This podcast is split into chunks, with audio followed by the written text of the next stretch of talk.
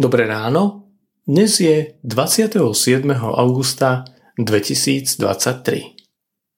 Slávime dnes 12. nedelu po Svetej Trojici a slovo Božie je napísané v Evaníliu podľa Marka v 7. kapitole od 31. po 37. verš. Potom odišiel z Týrského kraja a cez Sidon prišiel ku Galilejskému moru naprieč Dekapolským krajom.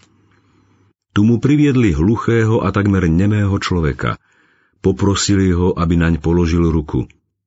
Vzal ho bokom od zástupu, vložil mu prsty do uší, dotkol sa slinou jeho jazyka, pohliadol k nebu, vzdychol a povedal mu Efata, čo znamená otvor sa. Hneď sa mu otvorili uši a puto jazyka sa uvoľnilo, takže správne rozprával.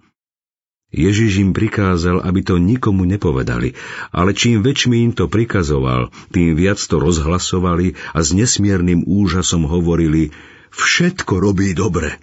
Aj hluchým dáva sluch a nemým reč. Ide nám o našu prezentáciu alebo o pomoc druhým.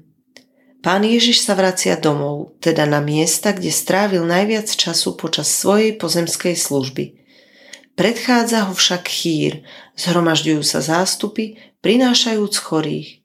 Očakávajú prezentáciu Božej prítomnosti a moci. Ježiš však berie hluchého, zajakevého muža bokom mimo dav a tam ho uzdravuje nie celkom kultivovanou formou. Navyše aj tým niekoľkým blízkym, čo s ním išli, káže, aby o zázraku mlčali. Prečo ho neposlúchli? Pán Ježiš urobil zázrak, ktorý môžeme definovať ako mesiášsky. No prečo ho neurobil verejne, aby mohli ľudia v neho uveriť a oslavovať Boha za predivné činy? Môj názor je, že hlavným cieľom Ježiša Krista nie je jeho prezentácia, ale pomoc a záchrana druhých. Aj dnes kladieme dôraz skôr na prezentačné kresťanstvo, kvalitné bohoslužby, slávnosti, dobrá kázeň či živé spoločenstvo.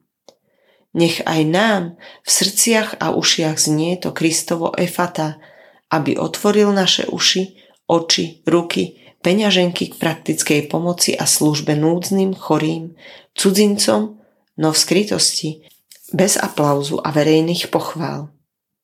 Za to verne a s láskou, nasledujúc príklad nášho pána a očakávajúc ohodnotenie nie tu, na zemi, ale v jeho kráľovstve. Bože, ďakujem Ti, že uzdravuješ najmä duchovne. Odpust mi, že sa príliš sústreďujem na telo a málo ťa vpúšťam do svojho srdca. Prosím ťa, oživuj môjho ducha lieč ma zvnútra. Amen. Dnešné zamyslenie pripravil Daniel Kobilan. Pamätajme vo svojich modlitbách na Wycliffovú misiu.